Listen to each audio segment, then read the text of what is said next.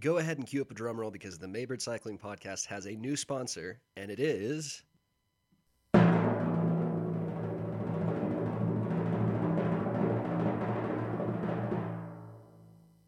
Me.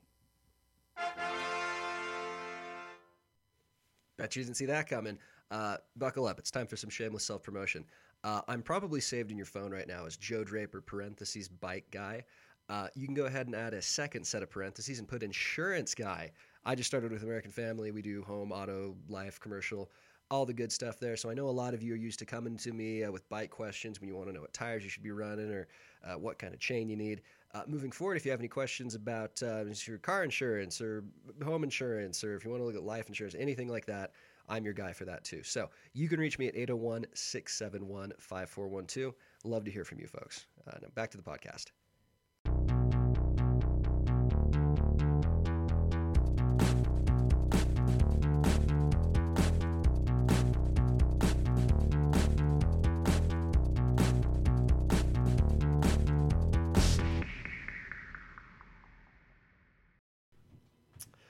Well, I feel like we're really in the slog part of winter now. Um, Christmas is over. We've had our beginning of the year meeting. The snow's fallen. The past couple days have been really wet and cold and like I don't know. My motivation's kind of. I think this is where a lot of people kind of start to get to like motivation trouble a little bit. You know, like winter's kind of. I don't know. We're kind of like the halfway point, huh? Yeah, or you see people that have gone to St. George and you're just super jealous of them. And Oh stuff. my gosh, Yeah. I haven't been able to go to St. George since States. Yeah, I haven't and been that's at all this winter. me. Like that's I think this is the the least I've gone to St. George in a long, long time. Yeah, but we've still been doing some fun stuff. Yeah, the, I'll tell you what, the Zwift groups, like before we even get into any business or anything, we'll have another one this week. People outside of Maybird are obviously welcome to cut. Like, the bigger those groups are, the more fun. And we had like the Alpe du Zwift kind of thing last week that was super super fun. We got to watch, we got to watch uh, Miles and Xander go at it, and it was just it was super fun. yeah, and if you haven't had fun Zwifting in the past, this is so much better than just Zwifting by yourself. If you haven't had fun Zwifting, I'm, I'm sorry, I don't like. You must not remember what it was like before Zwift. I think it, I think people who like, because I didn't even. I had like two winners pre Zwift, and you know like. I think all these spoiled young kids don't know how good they have it. You know, if, like if you're bored with Zwift, I don't know what to tell you, man. It's as good as it gets without riding a bike outside. yeah. So yeah, definitely come Wednesday, 6 p.m. If you need help like setting it up, uh, you know, let us know. Like you can do Zwift with as little as just a speed sensor. So Okay. super super cool. And you know, I'm I'm thinking hopefully we have some new listeners today, some people that have recently joined with Maybird that are listening. So if, if there are new listeners, welcome. Welcome. Yeah. You know, um, this podcast, I mean, really everyone on the team should be listening. It's it's really how we communicate what we want with the team and It's like the Um, most significant arm of our sort of educational apparatus on the team. yeah, So, so, yeah. people that aren't doing it are really, really missing out on a lot of stuff. You know, and and, and like like how we usually do it is at first we kind of have like a lot of announcements and business, and Joe will go over some tech stuff or.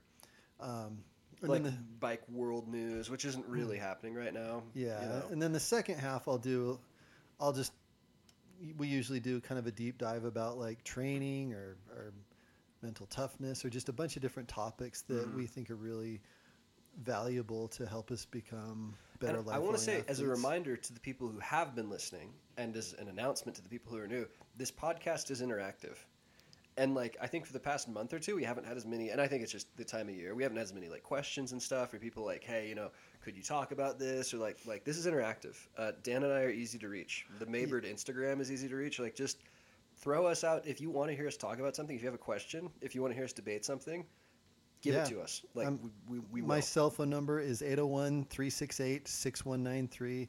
If you have any questions or, or suggestions for topics we could go over, let us Yeah. know. This is an interactive thing, so Yeah.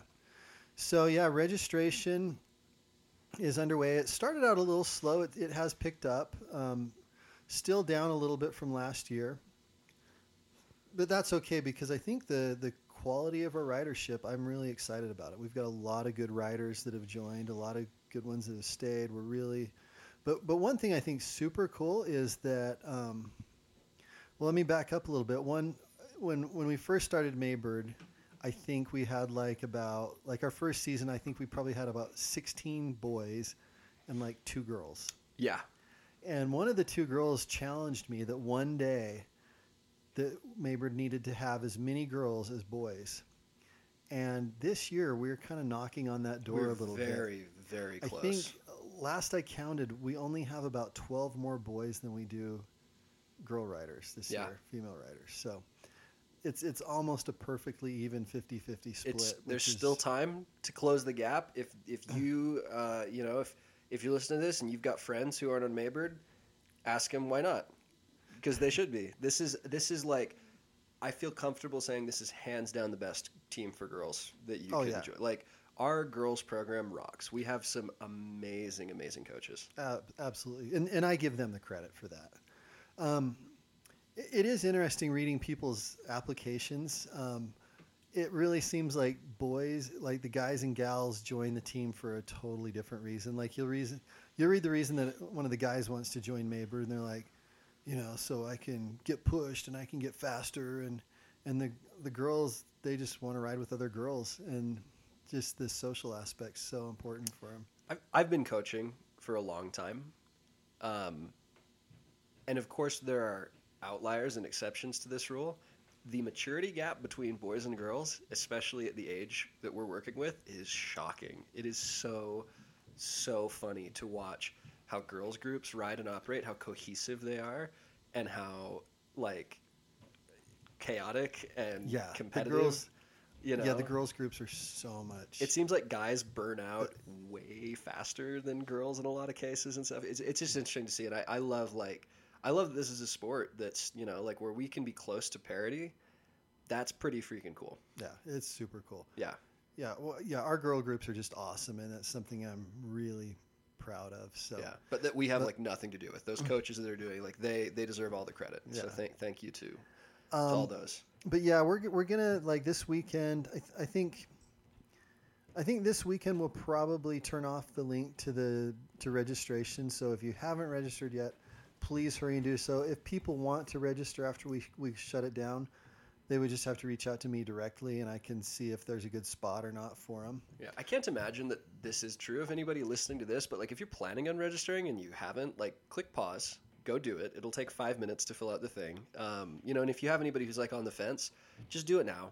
You know, like Dan said, we're gonna we're it's you can still join Maybird. You can reach out to us and we'll kind of go on a case by case basis. But like we we kind of to the point where we really need to close it off. We need to get this first kit order in.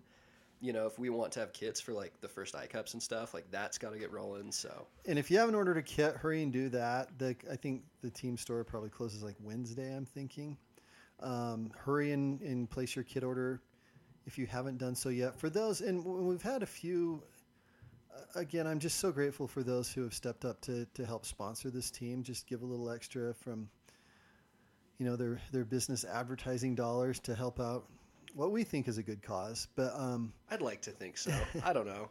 but if if you haven't got the code from me t- for the team store yet, reach out to me and I'll send that to you. Um, if you've already bought your kits and and didn't get your free pro kit or the value of it, let me know and I can just um, Venmo you back. So, um, but yeah, yeah. So again, like if you're interested in sponsoring the team, it's a thousand bucks and that gets you on one of the kits, your logo on one of the kits. It covers one team fee, registration fee, and then in the team store you get a code that's good for the value of a pro team kit towards your purchase. So, so yeah. Um, but yeah, I think Oh, really quick, the kits this year are really good. Like all of our kits are good, of course, but like I think we've had good years and then really good years. This is a really good kit year. This kit's sick. Like I think we had one year that was kind of bad, and that was the year that I tried to design the kit. you know, and I liked it, it. It looked good in my head, but the kits didn't actually turn out very good. But yeah, Andrew Andrew knocked it out of the park this year. I think they're really cool. I think they'll I'm look ex- even better in person too. So I'm, I'm, super, excited, about Yeah. them. The coach's kit. Do we have we have we nailed that down yet? It's close. The coach's kit's going to look good. It looks and for cool. those that are the, for those that are interested in coaching again, um, we might, as far as a coach's kit, we might only do a coach's jersey this year, just depending on our budget. That's probably our, it's probably our biggest chunk of our budget, and Actually, yeah. um, yeah. So, but we'll see. I'll have to we'll have to crunch some numbers and see what we can do. But um, yeah, but the the group and coaching assignments, I'm working on those. They're laying out pretty nicely. I'm hoping to have those done sometime next week. And so you'll get like a basically in your team snap. Everyone so far that's joined the team has been invited to team snap this week. I will those that didn't that didn't send in a registration form this year. I'm I'm going to clean up. I'm going to move those out of the Maybird team for now, and um, you should like within your team snap. You should be able to toggle between different teams. You'll notice the Maybird team, and then shortly you'll notice which other group you're specifically assigned to. But we'll go over that more in detail next week when we do. We're gonna next week we're gonna do like a Kind of Kind our mandatory listen season intro. We kind of want to have um, teams nailed down um, before we do that. So that'll hopefully be next week. yeah that, yeah we'll plan on that next week. So, but yeah So housekeeping wise, uh, I just uh, running group tomorrow, same time. Um, I'm really bummed. I haven't work's been tricky for me this year. I haven't been able to make the running groups, but those are excellent. And then of course Zwift. Like we're not getting nearly enough people coming to these Zwift things. We're only getting like 20 or 30. I want like 50. I want 100 people in these Zwift groups. We have pl- I mean, uh, lots of people have Zwift. You know, we do them at, like Wednesday at six. You shouldn't have. Who's got stuff going on Wednesday at six? You know, um, so definitely, uh, definitely come to those. But other than that, I think we're good. And I mean, anything else? Did you jump into the? I'm sure we. I always forget things, and then I think about it after. and- That's fine. So- Um, this is an interesting topic today. This is kind of fun. Um, a lot of our topics kind of swing like really sciency and stuff, and those are great. I think these ones are kind of fun, where we kind of go a little broader and sort of talk, you know, like you know, especially to the kind of new, maybe some newer people. If you haven't ever done like a really serious season before, and you're ready for this to be like a serious thing for you, um, this is really exciting. Yeah, I think this is going to be a really interesting topic. And first of all, I want to give a disclaimer, and I kind of want to use this disclaimer more frequently. Um, a lot of like the deep dive portion of our podcast, I would say more applies to kids that are like sophomores and above. Yes. You know, like like really a seventh grader, junior Devo rider really doesn't have to worry about polarizing or periodization or you know I, like like a seventh grade like a middle school athlete really shouldn't be doing intervals even really you know No, you Like- should be writing a lot and having fun and learning good skills. Like yeah, I think and doing lots of other sports and just having fun with your friends and all your writing should be focused on two things like getting better at riding your bike and having fun doing it and the thing is is you do those two things you're naturally going to get better and do more of it and the more the better you get at it, the more you're going to ride the more you ride the more fun you have so just if you're a you know if you're a, a junior devo athlete it's not complicated just go ride your bike have fun Parents have fun don't with be your friend don't be shoveling the pressure on your 11 year old. You know, hang on a couple years. I know you're So- excited, but yeah, Yeah. But yeah, so just want to throw that out there. I, need, I th- probably need to throw that out there more often, so we don't need 13 year olds doing VO2 max intervals. nope, nope, nope. Okay. Um, but yeah, But yeah, you know, and um, so yeah, today we're talking just about season planning, and I think in the past I've probably done podcasts similar to this. where it comes up, we talk. Yeah, we talk about a lot, but that- an actual episode on this. But yeah, I kind of want to do a whole episode on, on basically how I plan, how I would plan a season. And, you know, first, and I say this all the time, but really there are just so many different ways to get fast. There, anyone that claims they've got the one right, best way isn't is an idiot trying to sell you something. yeah, basically. Yeah. there's there's lots of different ways to come to get fast and most of that really just depends on you as an individual and what you're willing to do. Um, but but I think like most of us listening probably still fall in that cat like like you always talk about be- newbie gains or beginner gains or you know and that's basically kind of like anything, no matter what you do, you're going to get better. And then once you start doing it a while, you kind of get to a point where, Yeah, like your first season or two, you can do no wrong. yeah, the like, more you ride, the better. Like, and honestly, I think more of us still fall into that category than we think. I think, you know, I think most people probably listening to this, like, if they go from like five hours to 10 hours a week, they're, no matter what kind of riding they do, they'll get better.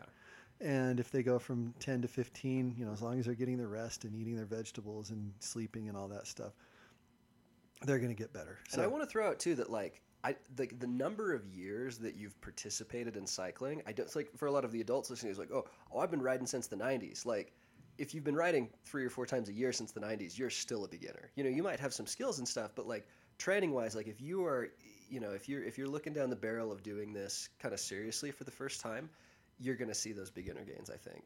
yeah. know. Or if you're the type that kind of like takes the winter off Yeah. and you Yeah. start out in the spring, you're you're dealing with beginner gains there too. You Yeah. Know? But um, but yeah, so there's there's lots of ways to get fast, and usually that involves just being more consistent and writing more. But Yeah. there you know there's also some other things that kind of once you get to a certain point, getting you know it's easy to plateau after a certain point if you're just doing it from just riding. You know, and that's where that's where a lot of this stuff can be beneficial kind of once you get to that stage but I, I think fewer of us are that to that point really than we might think so Yeah. Most of us are beginners. yeah If, if you're not, you'll know. so anyhow like um again so many different ways to get fast like you guys have heard of truman glasgow right Yes. like just like i wish hopefully in the next life i'm that cool. You know he just cool guy. But i was listening to him uh, he was he was on a podcast getting interviewed on a podcast and he was talking about how he trains. And he his training method he claims is basically he thinks of a KOM he wants to go hunt and then he'll go get it. And basically that's how he trains and he hired a coach for a little while and it just didn't go well. He hated it.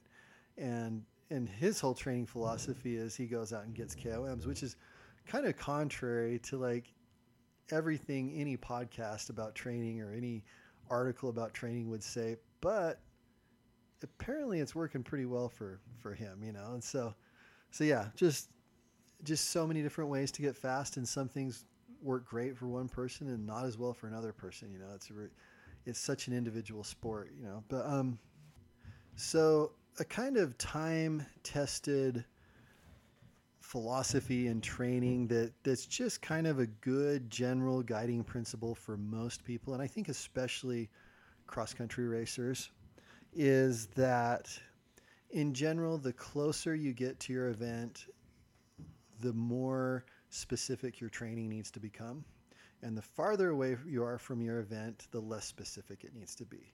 You know so like the closer you get to your your most important the race the more your training in general is supposed to look like that race. You know and that's that's kind of just summing up periodization in a nutshell.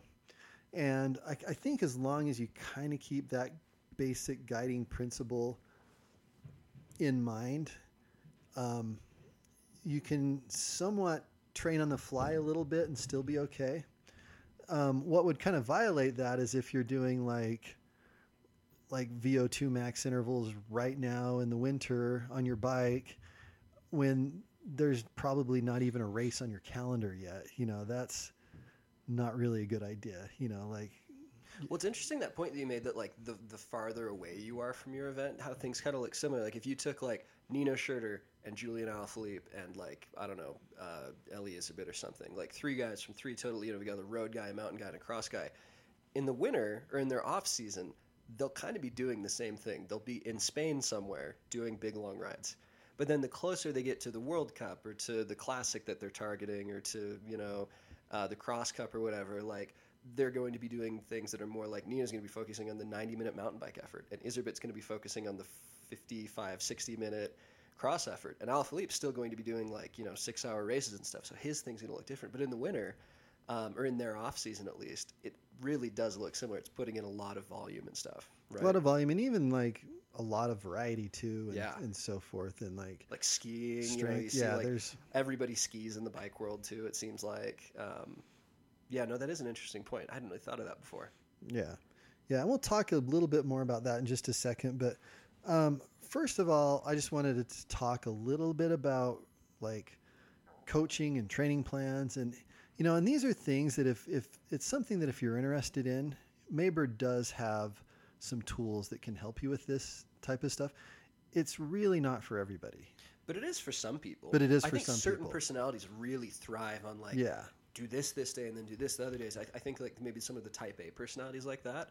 Other people, other people really doesn't. like yeah like other people like just i think understanding some basic training principles and kind of understanding that general general concept that you know your training gets more specific as you get closer to your target event and you know as long as you kind of understand some basic principles you can kind of make good judgment calls as you go and i've seen kids do well doing that.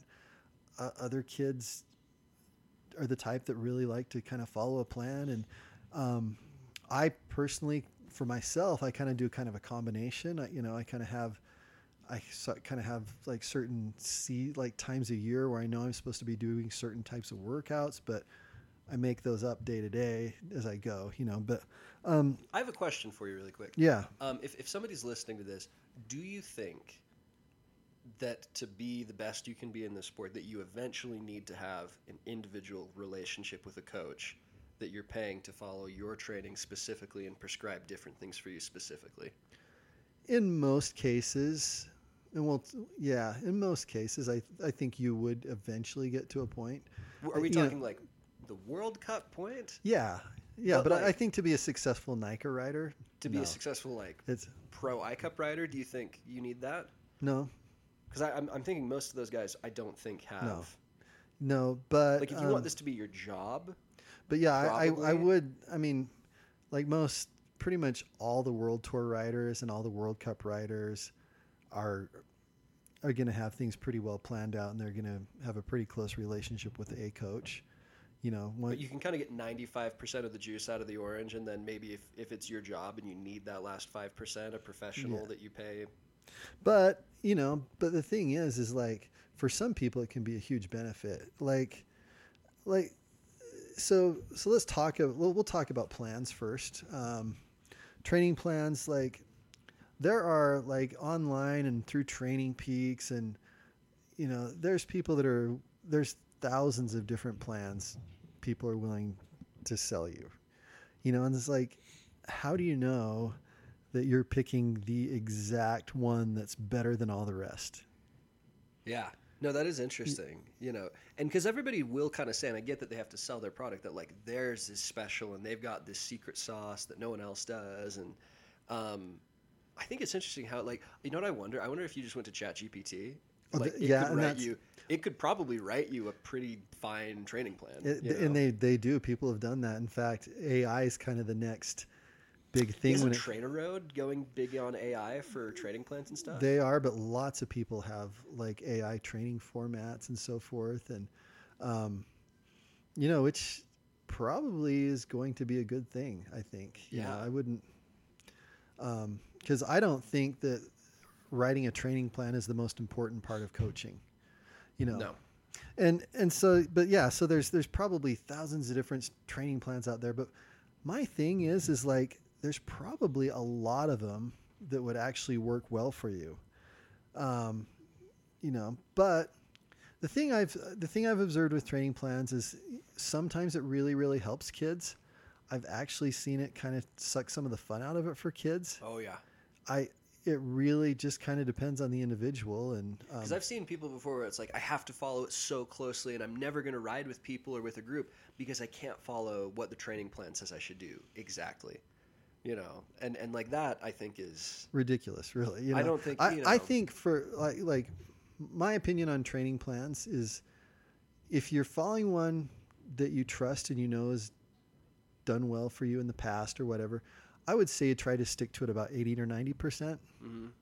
and the other 10 percent i would say would probably be like if you're not feeling good you leave something out because they are kind of copy paste, sort of arbitrary. You know, it's not like the training plan is going to know exactly. You know, the training plan that you get from a coach today is not going to know exactly what your body needs on, uh, you know, August third. You know, like it's it is like like it is it is it is a good idea. It's like this Yeah. is probably kind like of what you. I like be to call them frameworks, Sure. and and you need to kind of you or your coach need to kind of be the judge every day of whether or not what happens to be on your plan is the best thing for that day. Or It's not. hard to make decisions, but it comes down to having good discernment, and it's nice to kind of like cast that off and say like, "Oh, this thing will decide for me." But the fact of the matter is, like, you, as much as it sucks, you just kind of have to use your brain.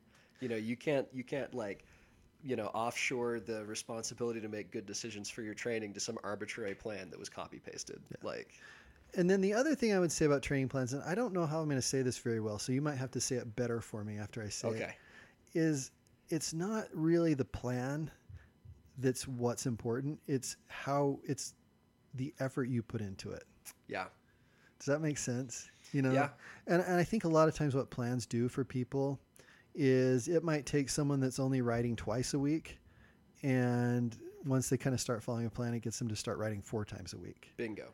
You know, but I would say that by far the most important thing that a plan does for people is it forces you to get some recovery in sometimes before you think you need it.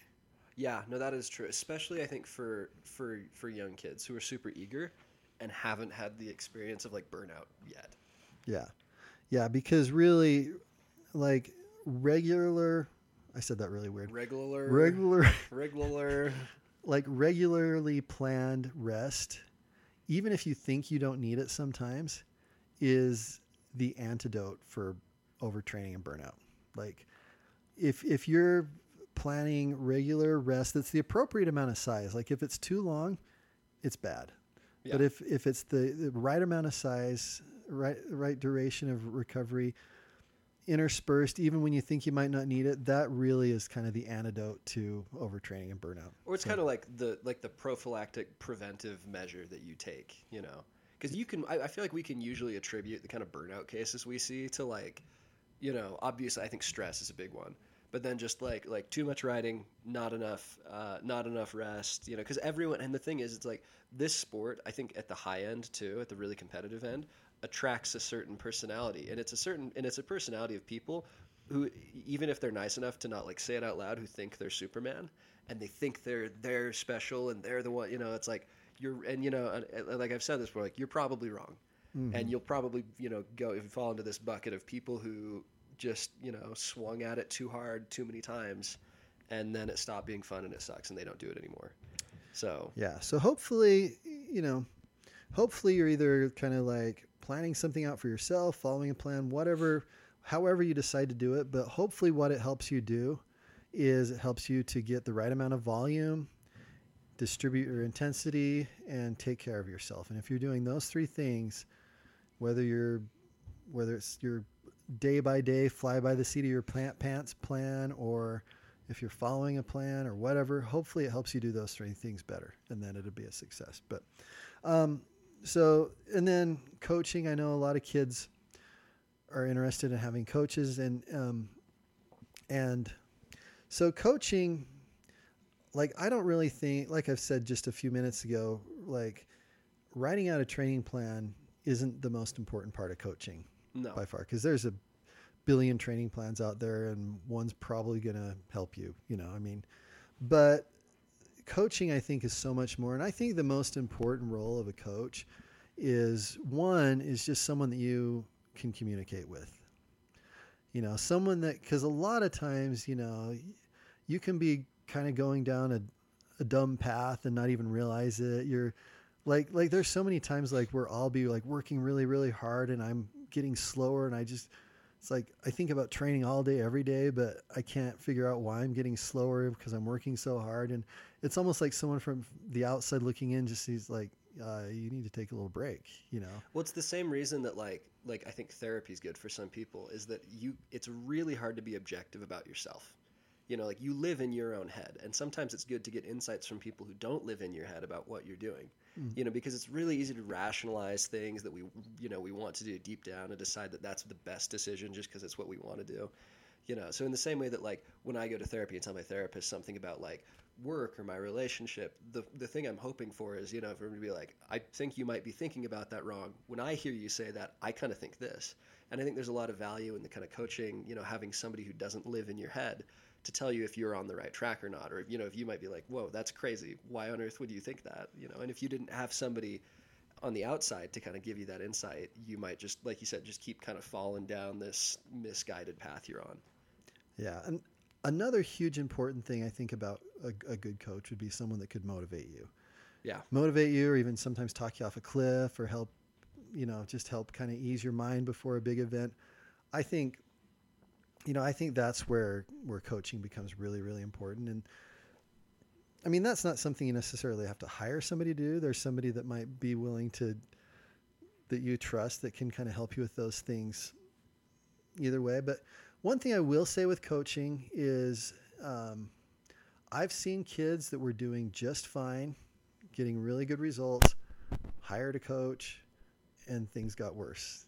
Yeah. I've seen kids that were doing pretty well, hired a coach, and things got a lot better. Yeah. You know, like it really could kind of go either way. Mhm. Um, you know, I like I have a few kids that I work with just kind of for fun, and um, and you know, I just have this constant fear that like my my biggest fear would be like doing harm or taking a kid that was doing okay and making him worse. You know, and that's um, you know I mean, luckily, I th- and honestly, I think the kids that I've worked with were probably like they, they've done pretty well, but I think they would have done really well. Kind of reg- Regard, I think yeah, like circumstances. I can't really of- take any credit for how well they did. I think circumstances are a big driver too. Like kids that have time and resources and a supportive family and stuff are going to do well. You know, and then people where it's like, you know, if you have to go to school and work two jobs and you can ride two hours a week, there's kind of be going to be a cap on how fast you can be, and hiring a coach isn't going to fix that. You know, so Yeah, there's a lot we- of things to get, but it's definitely not a magic bullet, right? and Like I you- do want to just throw this out there. We've got um, there's three guys on our teams. They're they're all former blah, blah. they're all former NICA riders that have done competed really really competitively Oh, yeah. nationally. Yeah, and um, know their stuff that are helping coach kids kind of more on an individual basis for really, really reasonable rates. oh yeah, Um, you know, they'll be charging more in a few years. Jump yeah, on the bandwagon. Yeah, they're now. yeah they're just kind of trying to get a, like a, Get trying to get established right Yeah. now. Um, but I was looking like as I was going through our registration, I was looking at a lot of these kids from Corner Canyon, and I was kind of surprised at their NICA results. And Kyson's been coaching them. Kyson Montague. yeah, one. and I, I believe he's getting he's working on an exercise physiology degree or something. So Kyson's legit. yeah, so he's he'd be a good Gabe Norda. I just think the word, world of him. He's almost just the ideal role model for so many of these kids.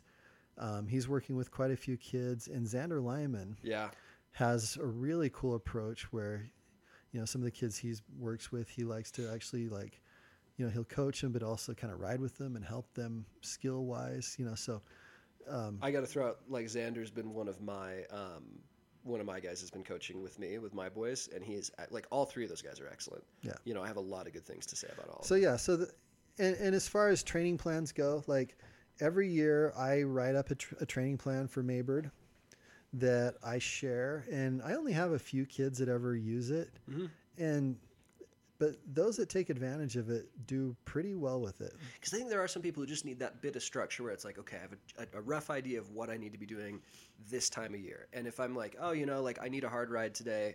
This is one I can go do. That's like, but yours, and like you said, they're really pretty simple. It's not because I've seen before like people have like a sticky note on their top tube with like 45 seconds at this, followed by this much rest, followed by you know, and Yeah. I'm like, I think that's totally detached from the way we all ride bikes. In fact, I always say it like mine are so ridiculously simple. I would feel bad charging somebody for it. yeah, yeah. But um, but yeah. So They're not going to send anyone to the Olympics, um, but they're they're good enough for you. yeah, I, I feel pretty pretty good about some of the results kids have had from Yeah, from following. And it's just something we we do, and you know, there's only a small handful of kids that really take advantage of it, but maybe it's because they didn't realize it's an offering. So yeah. um, Something to think about. yeah, so that'll be coming out soon.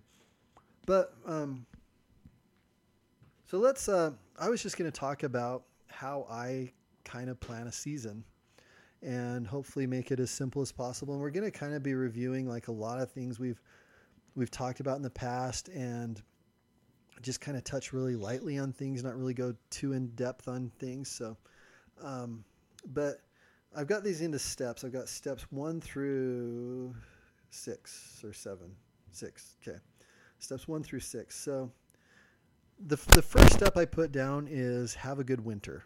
Yep. I and I think the last couple months worth of podcasts, I think we've mentioned winter training and everyone. Um, winter training is just it's just essential to having a good season. And by by winter training, I don't mean like being in your basement riding on Zwift six days a week or bundling up in five hundred dollars worth of Yeah. gear and riding in Just slush. destroying your bike into salty slush. Yeah. Yeah. like winter training can look like whatever you want it to look like. There's Yep. so many different. Um, Skimo, hiking, running, uh, swimming. You know, Yeah. like just you know, like I say it all the time. Just do something every day that makes you a better athlete. You know, like what works for you might not work for someone else. Yeah, Figure make sure out. it's aerobic. Make sure there's some strength training. Make sure you're doing some PT. You know, taking care of your body. Um, like yesterday, Joe and I and Andrew, we went and did a really steep hike, and I think steep hiking is probably one of the cheapest, best ways that transfers really, really well to the bike that doesn't cost a dime. That everyone, everyone that's listening to this lives close enough to a mountain. Yep. They could go walk up and Yeah. yeah. So, yeah, but just just have some variety. It's a nice break from what you're doing the rest of the year when the snow's melted. Um, but truly, it's probably one of the biggest thing that's going to separate the The the okays The okay from, from the the- kids who really get good at this. Yeah. Yeah. So, okay, so that's step one. So step two, this is kind of a fun one, is just is just kind of thinking about like what are your goals? Like what like when during the season do you want to be your best basically? Yeah. Because you can't really be you can't really be your best the entire season long. No. And actually, can I take can I take this one a little bit because this is it. something I really struggled with was like the season here in Utah or the season that you can do in the Western United States is, is pretty long. Like you can start racing at a really high level as soon as what like February down Mm-hmm. in LA, and that you can continue racing pretty seriously until the end of cross, which is like December. You know, so like if you were to go and do every single race that's on offer to you, you could be racing, you know, th- you know, thirty percent of the time you're on the bike. Um, and I, I kind of struggled in, in high school a little bit because I wanted to be, I knew how good I could be, and I was frustrated that I wasn't that good all the time. You know, that I'd want to show up to Red Rock, you know, the first I Cup and crush it, and then I'd also want to be crushing it in the middle of the season at Nationals, and then I'd also want to be crushing it at the end of the season at NICA. You know, and then like you, you really do kind of have to pick and choose when you're going to be the best because it like, you know, and this is something that like you, it's not even like unless you're a pro, you've got to like even the pros do this you know, like I saw an interview with Wout van Aert because he's getting trashed by van der Poel on the cross circuit right now, where his coach was like, his, was like, yeah, we've chosen the classics over cross, so he's going to get beaten at cross because he's focusing on the classics in a few months, and you can't have both, you know. So if if you're really invested in like performances, you kind of have to pick a few and then strategically decide how your season's going to look because you cannot be your best at every single race. Yeah. And I think kind of what happens for most people is, you know, you kind of like, you know, once you're kind of done with your winter training or whatever you do during the winter to stay aerobically fit, you kind of get on the bike in the spring and you start off a little bit slow. You feel a little bit sluggish at first. It takes a month or, You kind of blow out the cobwebs a little bit. yeah, you know, and then you start feeling pretty good. And, you know, you, throughout like a lot of the season, you feel, I mean, you, you have ups and downs, but for the most part, you feel pretty good. And then all of a sudden, you have these two or three weeks where you just feel awesome. Yeah. And you're just like, you just can do dancing on the pedals everywhere you go. Yeah. Nothing's hard. Every single ride, you just PRs, PRs, getting trophies when you weren't trying for them. Like, which is really a hard time to stop. yeah, you know like but once you kind of reach that point that's really where you're kind of like you, you know you're kind of reaching your peak and then if you push too far beyond that, like the next step's overtraining, Yeah. and it's really hard to stop when you're just being awesome, you know. And Yeah. and but that's that's when you you know when you kind of reach that point, you have to stop, take a little break, lose a little bit of fitness, slow down a little bit, and you kind of repeat that process a little bit, you know, where you you know you blow out some cobwebs, you start feeling better, and then hopefully you can do that again at another point in the season, you know. Because like a lot of people unintentionally peak for nothing, and I've I've done this a lot. Where like my riding's been dictated by circumstance. Like I ride as much as I can for any given period of time, and I'll have those weeks where I feel amazing and the numbers are really good, and I, I, I don't have a race. You know, in the races I do want to do, it always seems like I'm never at my best. But that, if you're curious, if you want some insight into the world of professional cycling, that is one of the functions of a really good high end coach. Is that they'll take these professional athletes and say, for the sake of your career, you need to be really good at this state, this state, and this state. You will be living here through this part of the year. You'll be living here through this part of the year. This is what the weather's like here. You know that they can plan out really, really carefully, like the logistics that go into you being able to do a huge amount of base training so that you can be good for this, right?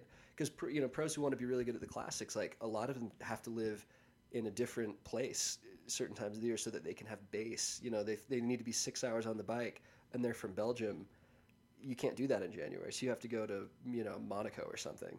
Um, so that's one of the functions of really high end coaching is figuring out how to make those peaks happen when you need them to, and that's super super difficult to do. and yeah, I was gonna say that's it's it's kind of elusive and almost impossible to really Yeah. really nail it. But hopefully, you know, and a lot of that's just knowing how long certain assets take to develop Yeah, and and planning, and that's kind of what we're talking about today. Is kind of it's just kind of getting it as close as you can. as close as you can. you know. And um, it's I like for me, and we talked about this like in our peaking and tapering podcast. Is like for me, it seems like I'm really good at peaking the week before my Yeah, main event and but we kind of just discovered that that's more something you know dealing with psychology rather Yeah. than physiology no, but I have seen like I think it was Tom Pidcock's coach was saying one time when he like didn't win a race he was expected to like we were a week off on the peak.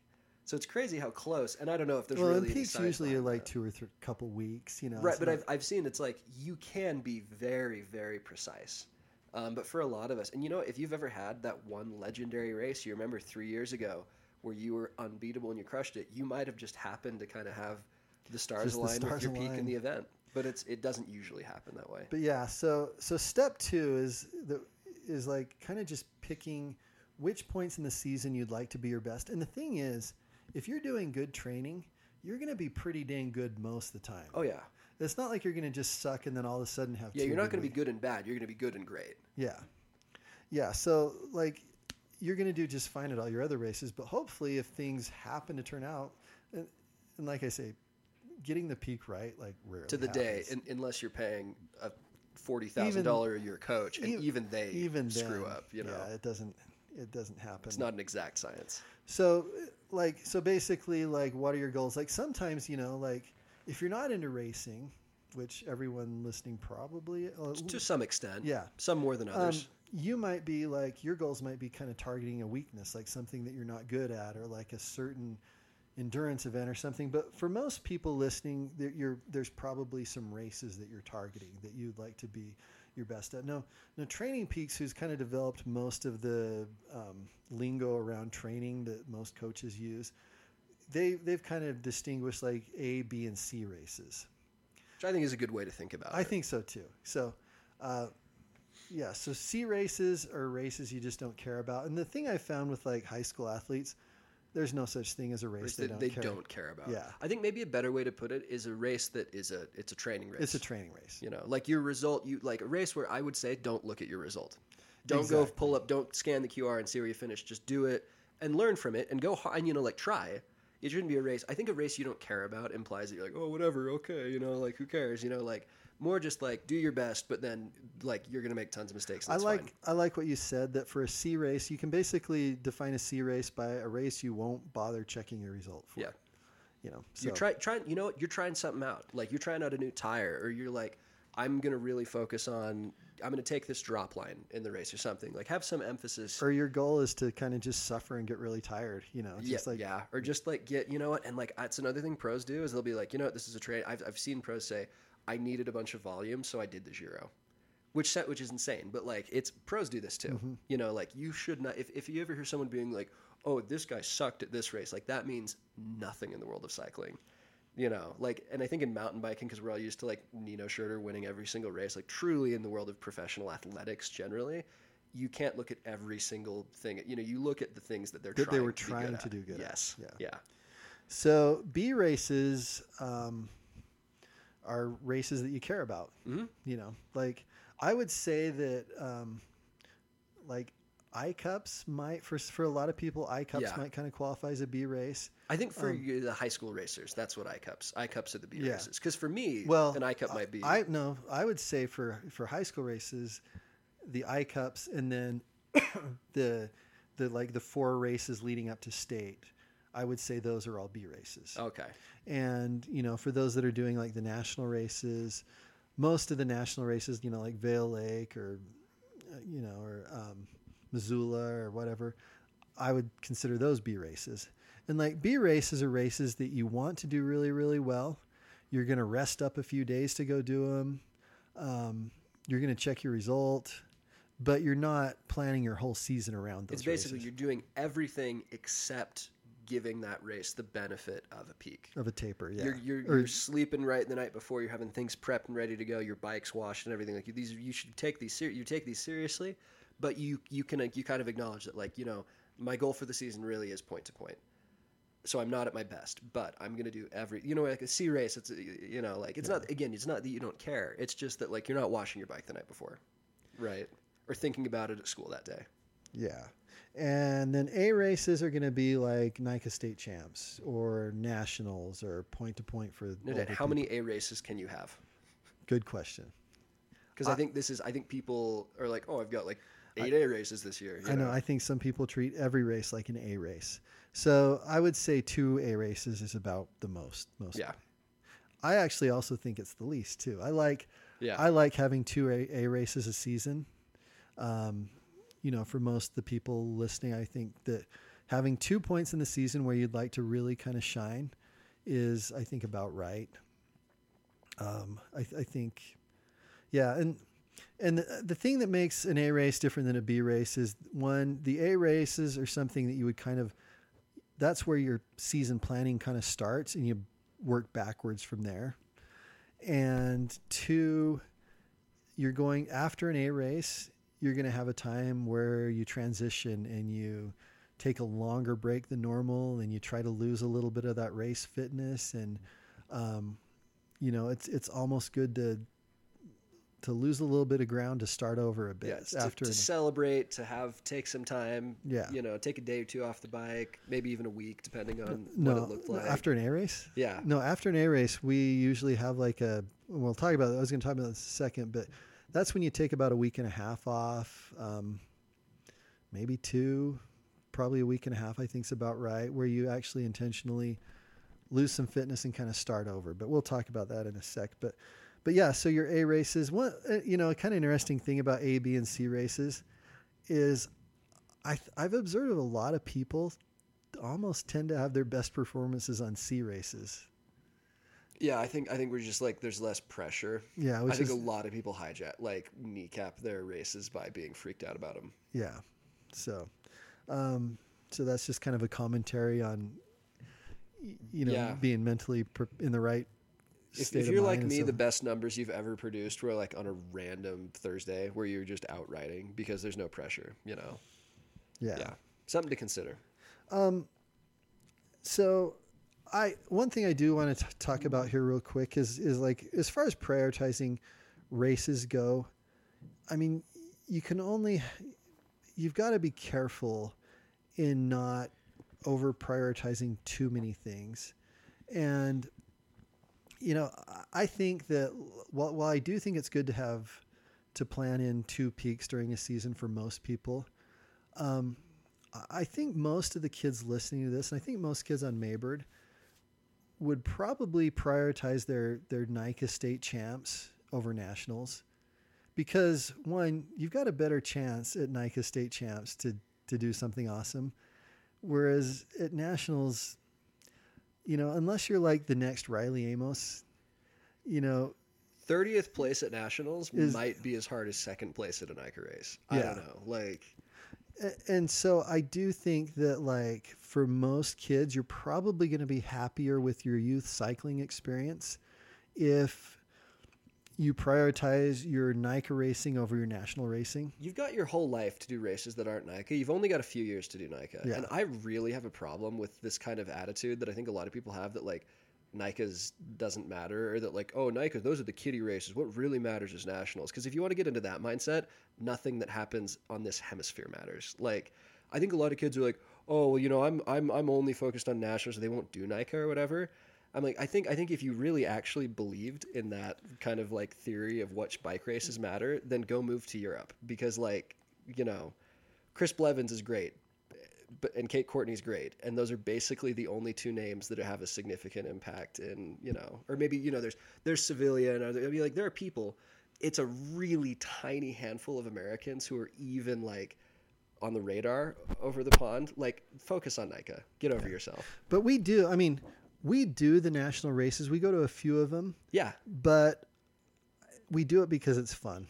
Yeah. It's it's fun to travel with friends. It's fun to race in it's a not different bad place. to focus on them. I'm just saying, like, don't think NICA Don't is put like, yeah. I wouldn't put all of your eggs in that basket. yeah, do NICA. Focus on NICA. Go try to be state champion. That's awesome. I wish I could do NICA again. because I have seen a lot of kids that that kind of put too much stock in the national races, yeah. and they're just cooked by the time they get to NICA. Mm-hmm. So, I, I think that we kind of take a, you know, just I think we kind of take a more balanced approach where it's fun. We like to do it. It's awesome to see our kids do. I mean, we've had some kids do really, really well at them, surprisingly well. You know, Oh yeah. but um, but yeah, that's just something I kind of want to just throw out there. you Yeah, know? dude. Like, you're not too good for varsity. You're really not. Like, like any of these kids show up to a varsity race. Like, there are kids who could push Riley Amos. Here, he'd probably win. Oh, he You would know, like, win, but he'd win. But like any anyone who's not him, dude, like, like go watch a varsity NICA race sometime and tell me you're too good for it because you're not. Like, uh, yeah, de- I hate that attitude, and I see that with people all the time. Like, I think unless you want to like be a professional cyclist, that's the only reason that I'd em- like overemphasize the national circuit because that is probably what sponsors look at more.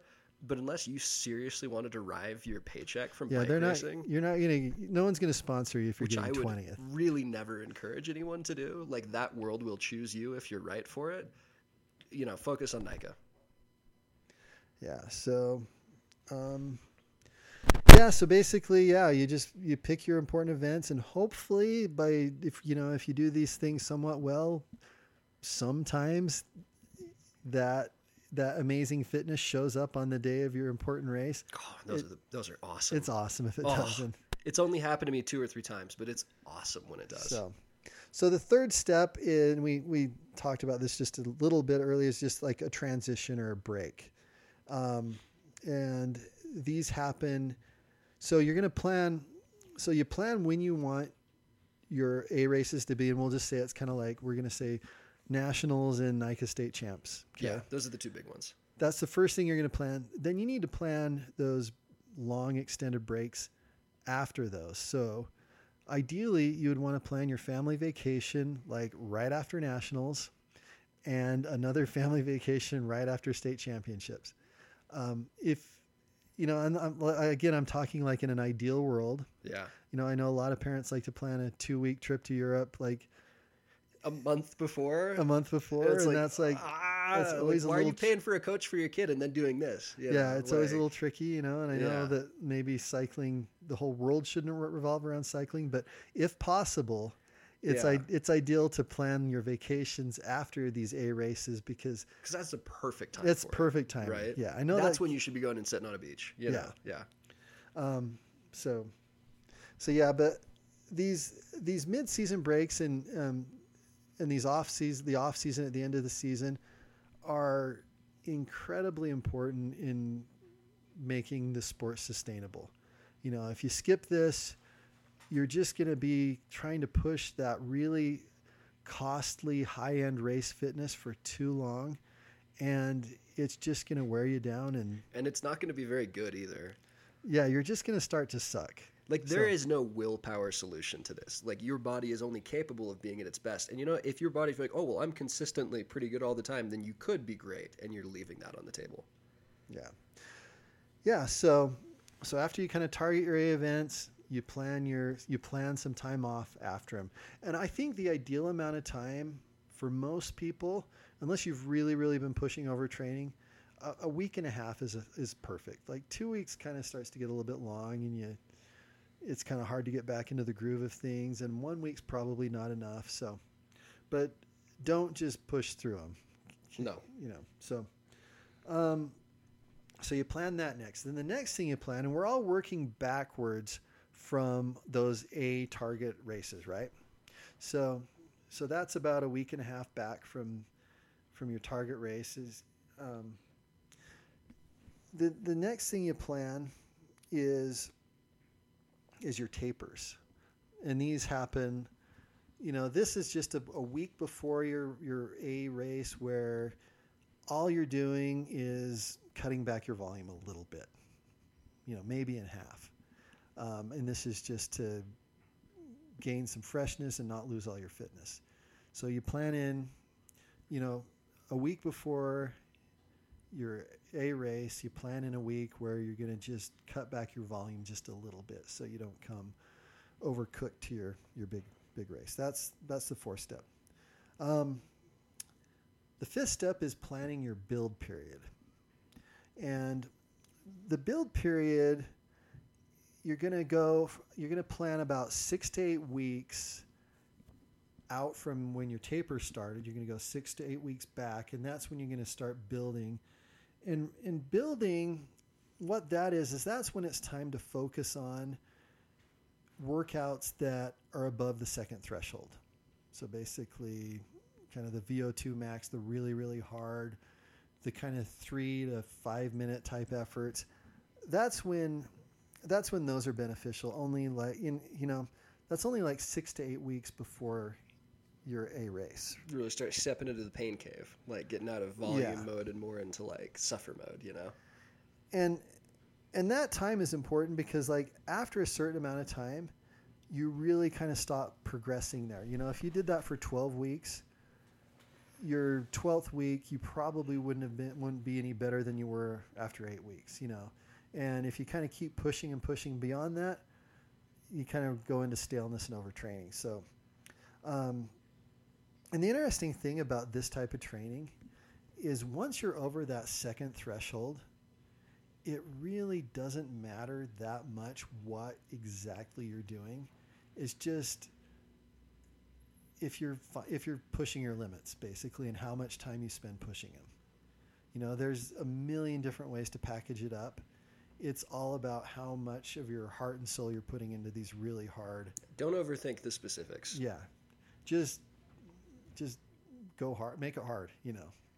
Um, but yes, but during this, you know, during this build period, during the six to eight weeks before your taper, um, you're going to want to break. having a hard time. Try talking. again. You're going to want to break those up into There four week blocks. Okay, three to four week blocks. Um, and during these blocks, you're going to want to focus on a certain type of workout. Okay, you're not just doing like random workouts or whatever you feel like that day. You're really going to want to focus on a certain type of workout during that block and get really, really good at doing that type of workout. And then at the end of the block, there's a recovery week that you need to take absolutely very seriously because that's when you're going to actually get faster and and make it so you can pile more training on. Yeah, you like you you like I, you, like you'll be able to go harder if you do that. Yeah. If that's how you need to like sell it to yourself, you know, like I, like a lot of people who really want to go hard all the time are never going hard because like they're never rested enough. Their body's constantly in like survival mode. You know, if you really want to see what you can do, you have to rest before. Again, like no willpower way around that. It is a reality. Yeah. And so after that block's done, you do another block where during the next block you'd work on a, a kind of a different duration of interval that you think is going to help you do well at your target event, you know, and you focus on that for 4 weeks and and that's your focus. Uh, during a block you can also maintain other assets, you know. Um, but each block really should have like a an asset you really really want to focus on that's going to benefit you in your target race. And one thing to point out, and we've talked about this a lot, that um, two above threshold workouts a week is ideal. You really don't need, don't do more than that.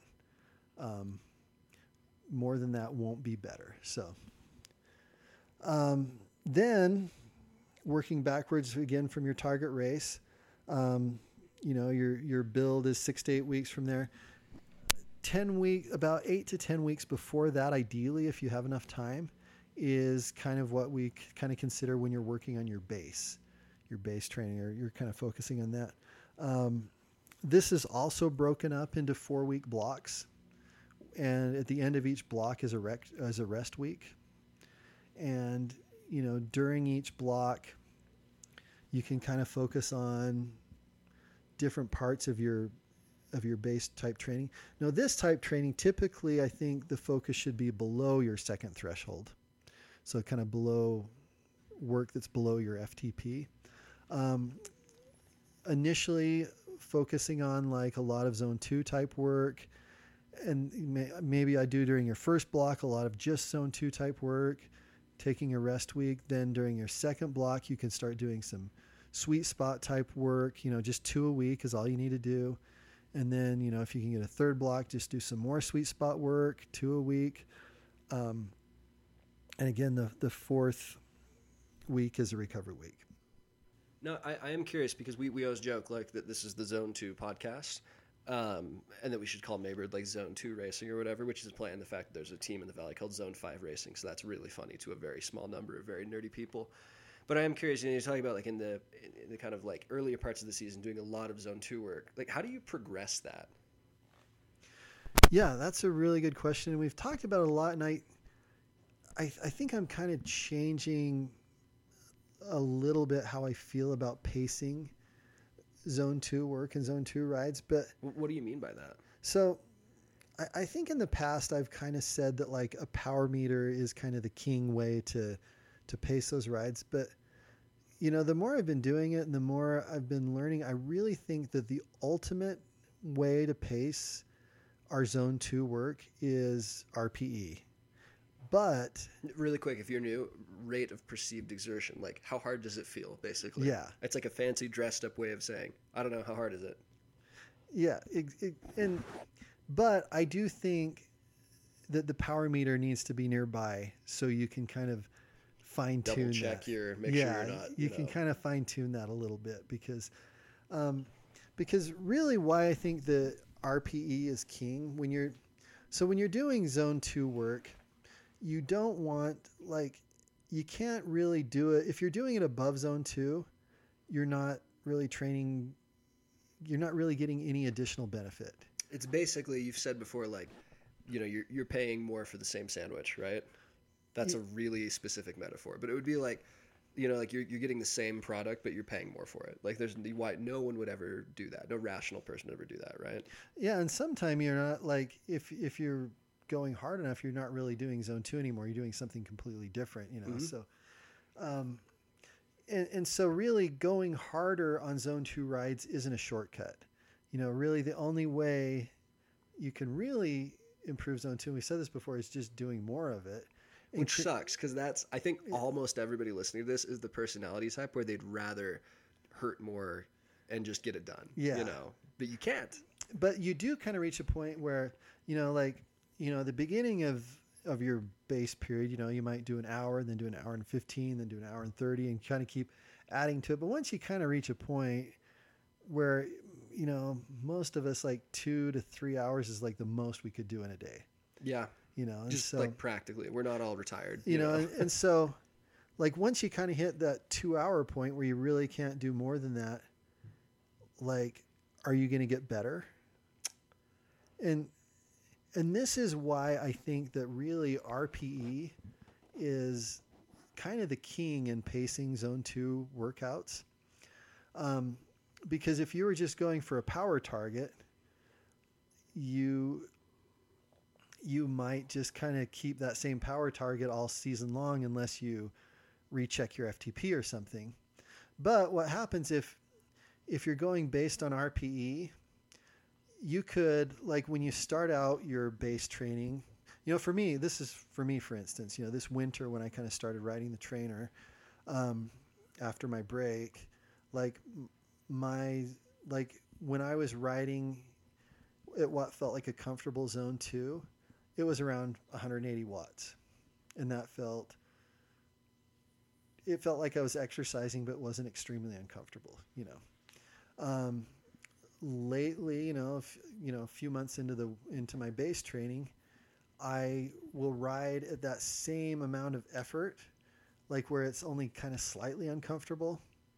Uh, or I mean, it's not really uncomfortable at all, but I feel like I'm exercising, and and now it's it's like about 205 watts or 210 watts or something, you know. Yeah. And so, I guess if you're gauging them by RPE, it automatically lets you progress them. And and the other thing is too is like like some days like you know some days if I'm gauging my my zone 2 rides by by RPE, some days that might look like 170 watts and other days it might look like 200 watts, you know. Um, you know, you just kind of like some days you're just able to produce more power than other days, you know, just depending on glycogen. Which is funny because I, I think a lot of people are like, well, power is like the truest thing. It's at the end of the day, power dictates how fast you go, but it's also like susceptible to how tired your legs are, or you know, if you're dehydrated, or if you're feeling kind of sick. Like, there's so many different things. Um, you know that even and I think I think heart rate too. Like I I've been trying even like not just doing RP, but like when I'm I'm like I this ride needs to kind of be in this heart rate zone. If I start going above that, I'll bring it down, right? Because the other thing with power is it's just super inconsistent. You know, like when you have to get going after you've stopped at a red light, your power is going to be higher. Or when you're on shoreline and you got to get up from the switchback at the top of Dry Creek, like your power is just going to have to be yeah. kind of higher. You know. And I'll be honest, I really don't look at the heart rate a whole lot, but I think how power can be really really useful in in helping you pace zone two rides is kind of having it be like an upper limit, maybe. Yeah. Um, like no matter how good you're feeling, probably don't go above X, right? Yeah. You know, but but yeah, learning how to pace these with RP, I, I I think it's really just kind of the kind of the king. But to really understand your RP, you have to be familiar with power too. So so you still need a power meter, but yeah, still buy them. We're still in the pocket of big power meter go out and get one. But, um, but yeah, then then also during the base, this base period, um, we we talked just a couple podcasts back about sweet spot work. Great way to add some intensity during during the base season. It's going to get you like like if you're doing sweet spot work, you show up to races, you're going to be fine. You know, you're not going to have the race of your life, but you're going to be fine. And again, with sweet spot work, um, you know, and for those that missed that podcast, or i think most people have heard of it. It's basically just operating just a little bit under your FTP, and um, and with this this type of work, again, it's better to try and spend more time here rather than making your sweet spot higher. You know, that should just happen naturally as as you get better. Um, suffering more isn't eh, suffering more in a shorter amount of time isn't a good shortcut. Just in general, like cycling is not. I don't think cycling is a suffering competition. Like it's part of it, and there, and you know, like we've seen people before where like they just will not allow themselves to be uncomfortable, right? But I think that's almost like a barrier to entry. And then like once you're willing to like hurt and be uncomfortable and work physically, I think that like I always kind of like judge myself like, well, I went this hard and I hurt like this much in this race, and so I feel good about it. But you know, like, I I don't think that's, uh, and I think a lot of people kind of train that way too, you know. And I think I may be just speaking to like myself and people who are like me, but that's really not it, you know. And and I think a lot of people like are riding so hard that they never really allowed like challenge themselves. Because for me, like, I will go and ride really really hard for an hour. The challenge for me is riding kind of hard for four you know, and I never do that. And so I'm never really pushing myself. I'm, I'm doing something that I feel like is hard, but really isn't like challenging me or, or, or forcing me to do something new. And on the flip side, I think maybe you're like, I know. I'll ride for 10 hours. I'll never stop riding until I have to sleep. but then like I'm trying to get you to do cross, and it's like you know. So I think I think maybe like especially if you've been doing this for a couple of years and you are kind of feeling like kind of at a plateau or you're not really progressing anymore, like really step back and think about what it would look like for you to genuinely go out of your comfort zone and maybe look at how that paints your training. Because I think a lot of people kind of fall into Dan's camp and I think a lot of people kind of fall into mine. And like I've been making an effort to make my rides like one of my goals this year was like make my average ride an hour longer. And that was one of the best cycling goals I've ever done and I really saw like my fitness get better too. So really and you know what? This is maybe the benefit of a coach right here is being able to step back and say like hey what is my bias? You know what what stories am i telling myself that aren't true? Yeah. Yeah you know so just to kind of wrap things up as as i was preparing for this i thought oh man i have this laid out so simply. And as i've been talking i'm like wait oh, it's, it's not simple this is this is sounding kind of confusing. I think i'm i don't know am i overcomplicating this? But but basically, you know, just to kind of sum things up, you just can't really expect to be your best all season long. You've got to kind of pick some priorities. And I think one priority needs to be a bigger priority than the other. Learn how to let things go. Um, and then you kind of work backwards from those priorities.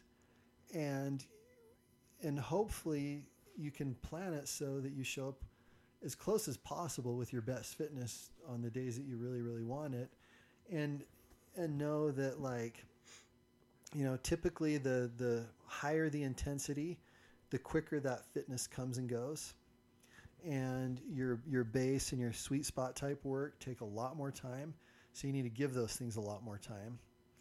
And you just you start with that date you plan in a you plan in a taper you plan in a build you plan in a base and you just kind of work backwards from there. And um, so you're kind of spending the appropriate amount of time working on the appropriate assets that you're going to need to be awesome at the type of racing you choose to do. So, um, you know, a lot of it can kind of be common sense, and and and some of it can kind of be done on the fly if you've got a general idea of what time in the season you're at and what you should be focusing on.